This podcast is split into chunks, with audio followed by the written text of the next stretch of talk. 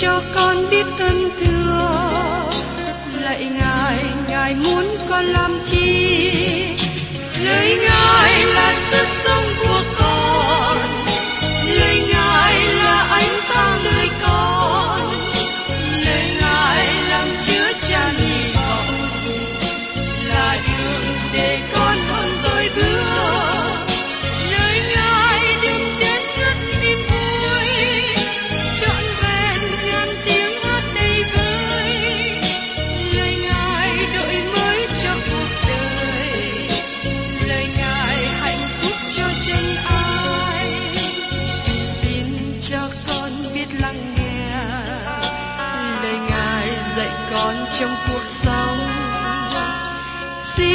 cho con biết lắng nghe. Lời ngài từng theo bước đời con. Xin cho con biết sẵn sàng chờ đợi và vẫn nghe theo chúa. Xin cho con biết sẵn sàng thực hành lời chúa đã truyền ban Hân hoan chào mừng quý vị đến nghe chương trình Tìm hiểu Thánh Kinh. Đây là một chương trình học kinh thánh liên tục và hệ thống trong thời gian 5 năm. Chúng ta sẽ lần lượt khảo sát từ sáng thế ký cho đến khải huyền. Mục sư tiến sĩ McGee là người được Chúa dùng để sáng lập và thực hiện chương trình này. Ông tin rằng lời của Đức Chúa Trời có khả năng đáp ứng mọi nhu cầu cho tất cả mọi người trên thế giới, không phân biệt chủng tộc, văn hóa, trình độ tuổi tác hay phái tính. Ước mong quý vị theo dõi liên tục và giới thiệu cho thân nhân bạn hữu cùng đón nghe. Kính chào quý vị và các bạn. Hôm nay chúng ta tiếp tục chương trình tìm hiểu Thánh Kinh trong sách Thessalonica thứ nhất. Kỳ trước, chúng ta đã tìm hiểu lời giới thiệu của sách Thessalonica thứ nhất, và hôm nay chúng ta tìm hiểu về cảm nghĩ của Phaolô khi nhắc đến hội thánh tại Thessalonica. Mời quý vị cùng xem ở trong Thessalonica thứ nhất đoạn 1 câu 5. Và đạo tin lành chúng tôi đã rao truyền cho anh em không những bằng lời nói thôi, lại cũng bằng quyền phép, đức thánh linh và sức mạnh của sự tinh quyết nữa. Vì anh em biết rõ cách chúng tôi ở giữa anh em và lòng yêu thương đối với anh em là thế nào. Phaolô nói rằng, khi ông đến giảng tin lành ở Thessalonica, ông chỉ nói những lời đơn sơ của Đức Chúa Trời, nhưng quyền năng của Đức Thánh Linh hành động trong lòng họ khi lắng nghe. Thưa các bạn, đó là lý do mà tôi yêu mến công việc giảng lời của Đức Chúa Trời. Bởi vì khi tôi giảng ra lời của Đức Chúa Trời, dù rằng đó chỉ là những lời đơn sơ, nhưng Đức Thánh Linh dùng những lời này và khiến nó trở nên tốt đẹp, hữu ích. Tôi biết được điều này qua nhiều thư của thính giả gửi đến làm chứng. Thí dụ như thư của một bà viết gửi cho chúng tôi và kể lại. Khi lần đầu tiên bà mở radio để nghe chương trình phát thanh tin lành, chồng của bà mắng chửi bà suốt 30 phút đó, và ông nói nhiều lời nhục mạ về người giảng. Do vậy, bà tiếp tục lắng nghe và không tranh cãi với chồng. Nhưng có một hôm bà quên tần số bắt đài, chồng của bà nhắc lại cho bà nhớ. Đó là dấu hiệu ông chú ý lắng nghe. Và cuối cùng, thời gian sau đó, ông quỳ gối xuống cầu nguyện cạnh chiếc máy radio để tiếp nhận Chúa Giêsu làm Chúa cụ thể. Các bạn có nghĩ rằng bởi vì tôi là người giảng giỏi, giống như một người quảng cáo bán hàng, nên người đàn ông này trở lại tiếp nhận Chúa Giêsu phải không? Không phải như thế. Nhưng đây là việc của Đức Thánh Linh, dùng lời của Đức Chúa Trời, tác động trong lòng người nghe. Đây là niềm tin chắc của chúng ta. Tôi cũng tin rằng, Kinh Thánh là lời của Đức Chúa Trời không có sai lầm. Nó là lời của Đức Chúa Trời nói với chúng ta. Tôi cũng tin rằng Đức Thánh Linh có thể đem lời của Đức Chúa Trời thấu vào lòng, vào đời sống của các bạn và của tôi. Nhờ đó mà chúng ta có thể trở nên người được biến đổi. Con người được tái sanh không phải bởi loài người xác thịt yếu đuối, hay bởi một vài lời trên radio, hay bởi một vài bài viết trên sách báo. Nhưng anh em đã được sanh lại chẳng phải bởi giống hay hư nát, nhưng bởi giống chẳng hư nát, là bởi lời hằng sống và bền vững của Đức Chúa Trời. Điều này được chép ở trong sách phi thứ nhất, đoạn 1 câu 23. Tôi tin rằng Đức Thánh Linh có thể đem lời của Đức Chúa Trời và làm nó trở nên thật hữu với các bạn. Tôi tin rằng Đức Thánh Linh có thể đem lời của Đức Chúa Trời và làm những phép lạ lớn lao, thay đổi người không tin, những tội nhân hư mất trở nên con cái Đức Chúa Trời. Lời của Đức Chúa Trời đã đến với Thessalonica, một thuộc địa của Roma mà nó là những người ngoại giáo. Nó bị kềm chế bởi quyền lực chính trị và quân đội hùng mạnh của thế gian. Nhưng tại đó, lời của Đức Chúa Trời đến với lòng và đến với đời sống của dân chúng và biến cải họ. Những gì đã xảy ra ở Thessalonica trước đây, nó vẫn còn xảy ra như hiện nay.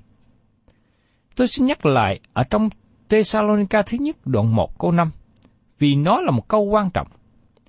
Và đạo tin lành chúng tôi đã rao truyền cho anh em không những bằng lời nói thôi đâu, lại cũng bằng quyền phép, đức thánh linh và sức mạnh của sự tinh quyết nữa. Vì anh em biết rõ cách chúng tôi ở giữa anh em và lòng yêu thương đối với anh em là thế nào. Nhu cầu trước nhất của con người là nghe lời của Đức Chúa Trời. Đấy là điều căn bản và cần thiết. Con người cần phải lắng nghe tin lành. Trong Roma đoạn 10 câu 17 chép rằng, như vậy, đức tin đến bởi sự người ta nghe, mà người ta nghe là khi lời của Đấng Christ được rao giảng. Đây là một phần trong tiến trình tự nhiên, nhưng nó không kết thúc vào đó, bởi vì lời của Đức Chúa Trời là một quyển sách siêu nhiên. Nếu không bởi Đức Thánh Linh, thì tin lành chỉ là những lời đơn giản.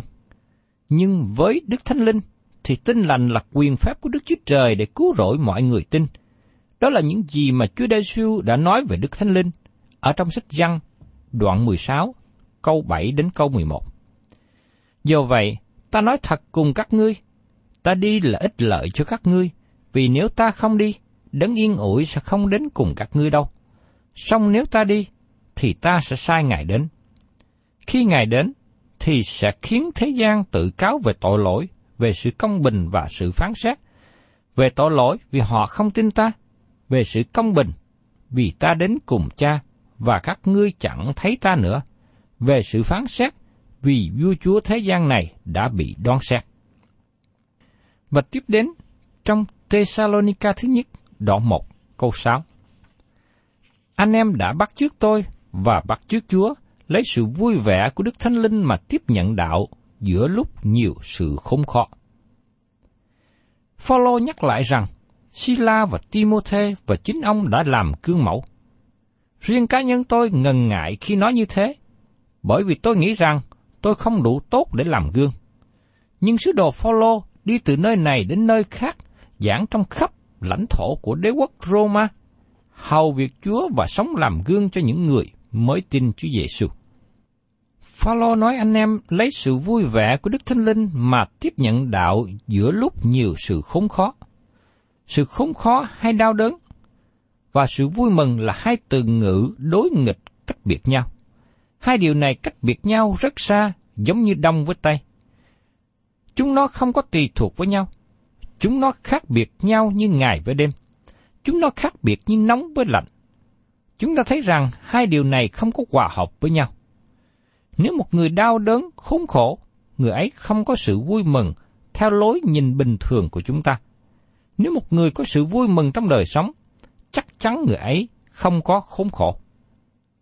Nhưng có những thánh đồ tốt của Đức Chúa Trời, họ ở trong sự khốn khó và cùng lúc đó họ cũng có sự vui mừng. Đây là sự chiến thắng thật. Ngày nay chúng ta nghe nhiều về việc Chúa chữa bệnh, và tôi cảm tạ Chúa vì Ngài đã chữa bệnh cho tôi. Nhưng tôi biết rằng có một số thánh đồ của Đức Chúa Trời tốt đẹp hơn tôi nghĩ. Những người này nằm trên giường bệnh đau đớn, nhưng họ vẫn có sự vui mừng của Chúa trong lòng. Đây không phải là những người mà ngày nay có sự vui mừng của thế gian cùng lúc với sự chịu khổ. Thế gian không thể đặt sự vui mừng và đau khổ chung với nhau. Nhưng Phaolô nói, người Thessalonica tiếp nhận lời của Đức Chúa Trời trong sự khốn khổ, bắt bớ, vì họ có sự vui mừng của Đức Thánh Linh. Đó là đời sống có chua, có ngọt. Giống như món đồ ăn của người Trung Hoa nấu, gọi là thịt heo xào chua ngọt. Đối với cơ đốc nhân, có thể có chua và cay trong đời sống, nhưng cùng lúc đó cũng có sự ngọt ngào và vui vẻ trong lòng. Có một bà lớn tuổi trong hội thánh, bà bị bệnh đau đớn nhiều trong cơ thể của bà, nhưng bà có sự vui mừng trong lòng. Bà sáng tác nhiều bài thơ. Một trong những tập thơ của bà có đề tựa Giữ tấm lòng trên cao. Dầu trong sự đau đớn, bà vẫn có sự vui mừng của Chúa trong lòng. Khi tôi có dịp đến thăm bà, tôi cảm thấy bà giúp đỡ cho tôi, chứ không phải tôi giúp đỡ cho bà. Thật là điều tốt lành khi thấy cơ đốc nhân đang chịu nhiều sự khốn khó, nhưng vẫn có sự vui mừng trong Chúa. Và Phaolô nói tiếp ở trong sách Thessalonica thứ nhất, đoạn 1 câu 7.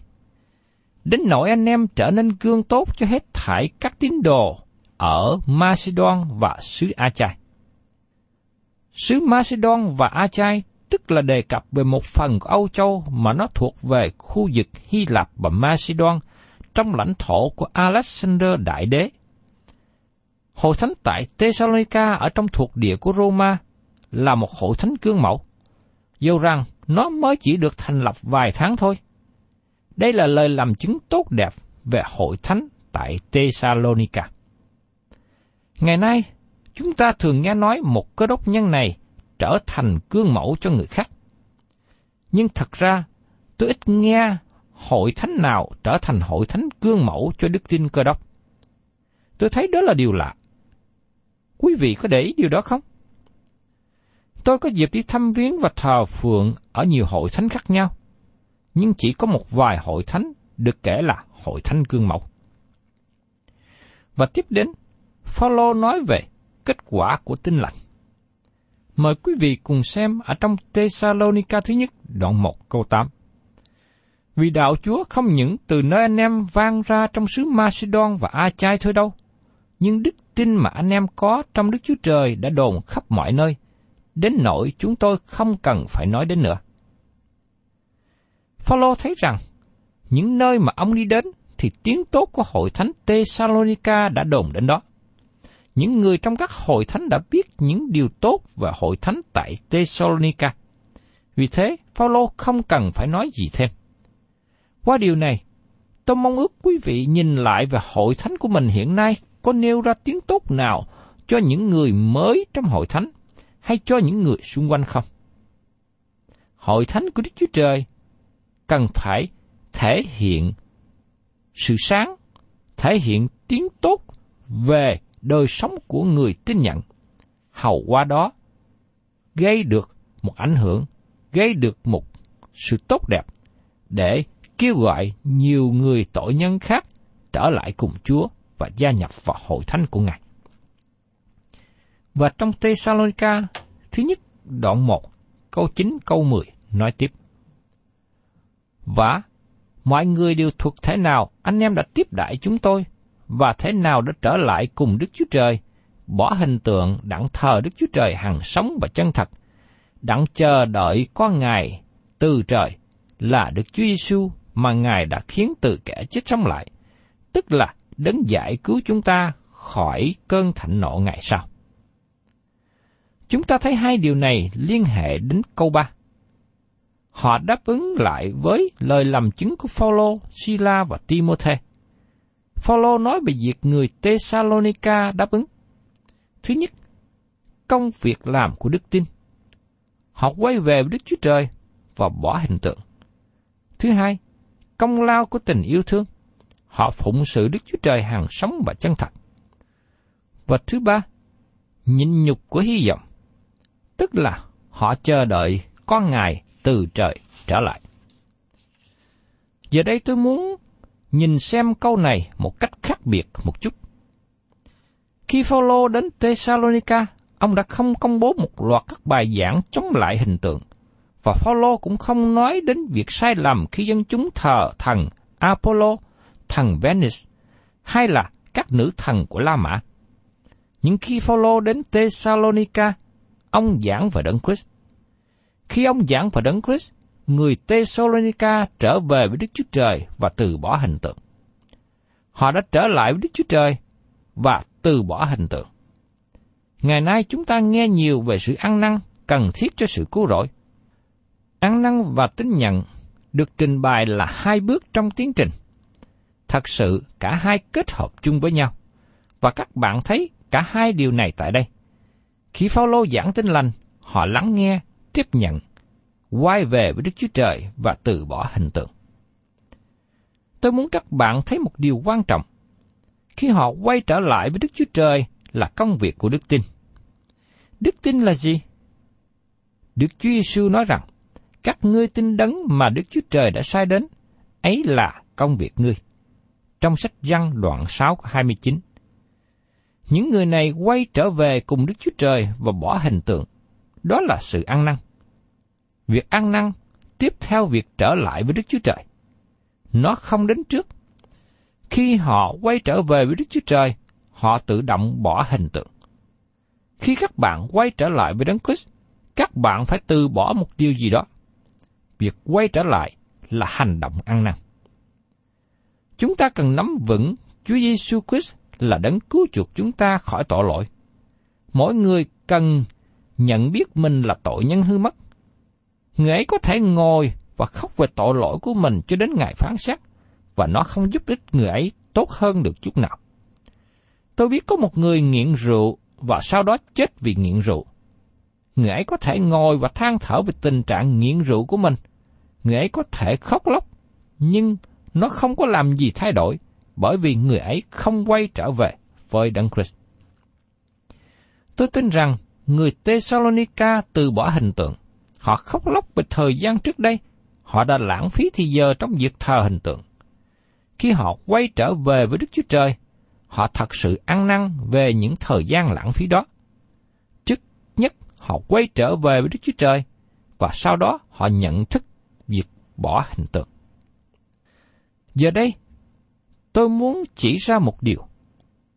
Chúa Giêsu Christ là Chúa cứu thế của thế giới cần được giảng ra cho thế giới hư mất. Nhưng sứ điệp về sự ăn năn cần giảng ra trong hội thánh. Xin chúng ta đọc lại các lời giảng của Đức Chúa Trời cho bãi hội thánh của Chúa ở Á Châu như được ký thực trong sách Khải Quyền đoạn 2 và đoạn 3. Sứ điệp của Chúa Giêsu đến với hội thánh là ăn năn. Khải Quyền giải rằng, những người trong hội thánh là những người cần ăn năn. Ngày nay, hình như người trong hội thánh nói với những người ở ngoài hội thánh cần ăn năn. Chúng ta cần sắp mặt mình trước mặt Đức Chúa Trời và ăn năn. Đó không phải là sứ điệp mà chúng ta giảng cho những người chưa được cứu ở trên đường phố. Nhưng những người này cần nhận biết rằng họ cần có một đấng cứu thế. Sau khi người Thessalonica quay trở về cùng Đức Chúa Trời, họ bỏ hình tượng và tiếp đến là họ thờ phượng và phụng sự Đức Chúa Trời hàng sống chân thật. Đó là công lao của tình yêu thương. Các bạn không thể nào hầu việc đến Christ khi các bạn không yêu Ngài. Chúa Giêsu nói, nếu các ngươi yêu mến ta thì gìn giữ các điều răn ta. Trong sách răng, đoạn 14, câu 15. Nếu các bạn không yêu mến Chúa, các bạn không thể nào đi ra rao giảng cho người khác. Xin các bạn hãy cứ ở nhà. Nếu không yêu mến Chúa, thì không thể nào làm việc được, không thể nào phụng sự Ngài được. Đức Chúa Trời yêu thương thế gian đến nỗi đã ban con ngột của Ngài đến thế gian để cứu chuộc. Người đi rao giảng tin lành cho người khác cũng phải rao giảng vì tình yêu thương. Khi Chúa Giêsu nói chuyện với Simon Peter như được ký thuật trong sách Giăng đoạn 21, Ngài hỏi, Peter, người yêu ta chăng? Peter thưa rằng, lại Chúa, phải, Chúa biết rằng tôi yêu Chúa. Chúa Giêsu bảo Phêrô hãy chăng chiên con ta. Qua hình ảnh này, Chúa đã nói với Phêrô rằng, nếu ngươi yêu mến Chúa, ngươi phải thể hiện điều đó trong công việc làm, thể hiện điều đó trong sự phụng sự Chúa, thể hiện điều đó với hội thánh của Ngài, hãy thể hiện tình yêu thương đó với con cái của Ngài. Ngày hôm nay, tôi cũng mong muốn rằng quý vị là con cái của Đức Chúa Trời. Quý vị nói rằng mình yêu thương anh em mình, là yêu thương những người chưa tin nhận Chúa. xin quý vị hãy thể hiện điều đó bằng hành động. Các cơ đốc nhân ở Thessalonica đã trở lại tin nhận Chúa Giêsu, bỏ hình tượng và phụng sự Đức Chúa Trời hàng sống. Họ chờ đợi con Ngài từ trời trở lại. Nhưng điều này không có nghĩa rằng họ ngồi xuống và chờ đợi. Nhưng có nghĩa là họ đã bận rộn tham gia vào công việc. Và tôi mong ước rằng quý vị ngày hôm nay khi chờ đợi Chúa trở lại, chúng ta phải tham dự vào công việc của hội thánh. Nếu các bạn yêu mến Chúa, các bạn phụng sự Ngài. Các bạn là người bận rộn khi các bạn chờ đợi Chúa Giêsu trở lại. Có một vị mục sư kể lại rằng, khi mới đổi đến hội thánh mới trong khu vực, ngay trong đêm đầu tiên, họ sắp đặt và mời ông giảng dạy. Sau đêm đó, có một vị chấp sự trong hội thánh đến và bày tỏ cảm nghĩ của ông. Khi nghe một sư giảng, tôi thấy khác hơn những người trong khu vực hiện nay, bởi vì một sư thể hiện lòng sốt sắng. Vì thế, khi chờ đợi Chúa Giêsu trở lại, không có nghĩa là chúng ta ngồi một chỗ để chờ đợi, khoanh tay, không chịu làm việc. Nhưng có nghĩa rằng, chúng ta phải bận rộn với công việc của Chúa. Đó là sự nhịn nhục của hy vọng. Người chờ đợi Chúa Giêsu trở lại phải luôn tiếp tục với công việc, tiếp tục rao giảng trong khi chờ đợi. Việc Chúa Giêsu đến đem hội thánh ra khỏi thế gian, nó không phải xảy ra như một cái máy tự động, nhưng nó là một sự chuyên tâm phục vụ và rao giảng lợi của Đức Chúa Trời. Trong sách Khải Quyền, đoạn 22 câu 20 nói rằng, Đấng làm chứng cho những điều ấy phán rằng, phải, ta đến mau chóng. Amen. Lại Chúa Giêsu xin hãy đến. Thưa các bạn, trước đây, Chúa Giêsu cũng nhắc nhở với các môn đồ về sự tỉnh thức chờ đợi Ngài. Ngài nói với hình ảnh một vật ấn dụ. Ở trong sách Luca đoạn 12, câu 35 đến 40. Lưng các ngươi phải thắt lại, đèn các ngươi phải thắp lên. Hãy làm như người chờ đợi chủ mình ở tiệc cưới về, để lúc chủ đến gõ cửa thì liền mở. Phước cho những đầy tớ khi chủ về thấy họ thức canh. Quả thật, ta nói cùng các ngươi, chủ sẽ thắt lưng mình cho đầy tớ ngồi bàn mình và đến hầu việc họ. Hoặc canh hai, canh ba, chủ trở về, nếu thấy đầy tớ như vậy thì phước cho họ. Hãy biết rõ, nếu chủ nhà hai kẻ trộm đến giờ nào thì sẽ tỉnh thức, chẳng để cho nó đào ngạch nhà đâu. Các ngươi cũng như vậy, hãy trực cho sẵn sàng, vì con người sẽ đến trong giờ các ngươi không ngờ. Thưa quý vị và các bạn,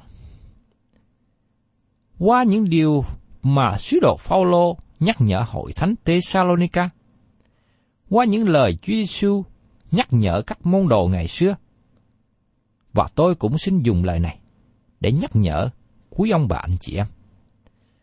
Chúng ta là con cái của Đức Chúa Trời. Chúng ta được nói cho biết rằng Chúa Giêsu sẽ trở lại. Ngài sẽ hiện ra Ngài sẽ đến với hội thánh của Ngài. Xin Chúa cho mỗi người trong chúng ta có một sự nhịn nhục trong sự chờ đợi. Chờ đợi trong sự tỉnh thức. Và những người chờ đợi Chúa Giêsu trở lại, mỗi người cần phải làm việc, bận rộn với công việc của mình, bận rộn với công sự phụng sự Chúa. Và đây là hình ảnh tốt lành mà hội thánh Thessalonica ngày xưa đã thực hiện. Và tôi mong ước rằng điều đó cũng sẽ là một điều tốt lành trong hội thánh của quý ông bà anh chị em. Thân chào quý vị và các bạn và xin hẹn tái ngộ cùng quý vị trong chương trình tìm hiểu Thánh Kinh kỳ sau.